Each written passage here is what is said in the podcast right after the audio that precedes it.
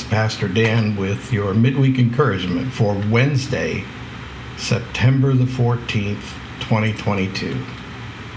This week's uh, guiding passage is not a scripture, but it's uh, an excerpt from a verse of a song by Steven Curtis Chapman called Be Still and Know.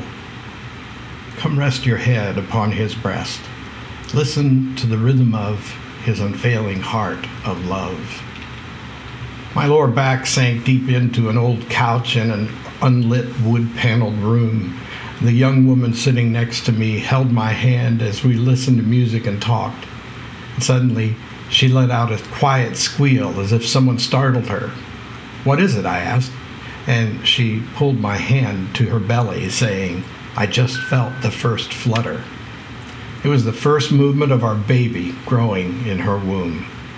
A few weeks later, we were in the obstetrician's office listening to the little tugboat sound of the baby's heartbeat. Chug, chug, chug, chug, chug, chug, chug, chug, chug, chug, chug. I marveled at the sound as I imagined my bride's heart beating stronger and slower, just a few inches above the baby, the steady whoosh of air entering and exiting her lungs as her diaphragm, gentle, rhythmic, rocking, of the tiny, uh, the tiny child inside her. My wife's heart pumped life giving blood through her body and the baby's. The baby's life depended upon the rhythm and flow of the mother's life. When God birthed creation, by the word of his heart and mind, a barely perceptible flutter preceded the rhythm of life we so often take for granted. Creation utterly depends on the heartbeat of the Lord and the tempo of His breath, the Holy Spirit. God's blood pulses through all creation, sustaining and ordering it with cosmic harmony. Like the baby in a mother's womb, all creation rocks gently within the Lord's deepest being. He is the creator and sustainer in whom we live and move and have our being. Read Psalm 104 and Acts 17 28. God's enemy is the author of chaos and oppression, and he would have you believe that being carved into the palm of God's hand, as is described in Isaiah 49:16, is unfair confinement. He would tempt you to view the Lord's rhythms and patterns as restrictive limits. But the baby who rejects the sustenance of the one whom, upon whom its life depends dies.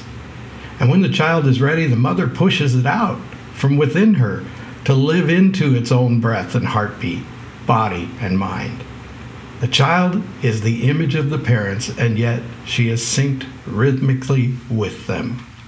Jesus' parable of the prodigal son illustrates the Lord's pain and loss at losing one who was part of his very being and then regaining him through repentance and grace that leads to new life and harmony. Read Luke 15, chapter 11, or chapter 15, verses 11 to 32. Therefore, when you feel out of step with any aspect of creation, it is a sign of dissonance. It can be because of sickness in the body, the mind, or spirit. In that moment of reckoning, stop. Be still and listen to the rhythmic sounds wherever you are.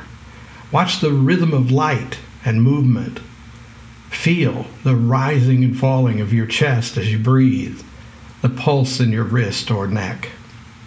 Then pray in sync with the rhythms, saying something like, Lord, I am still, and I know you are God.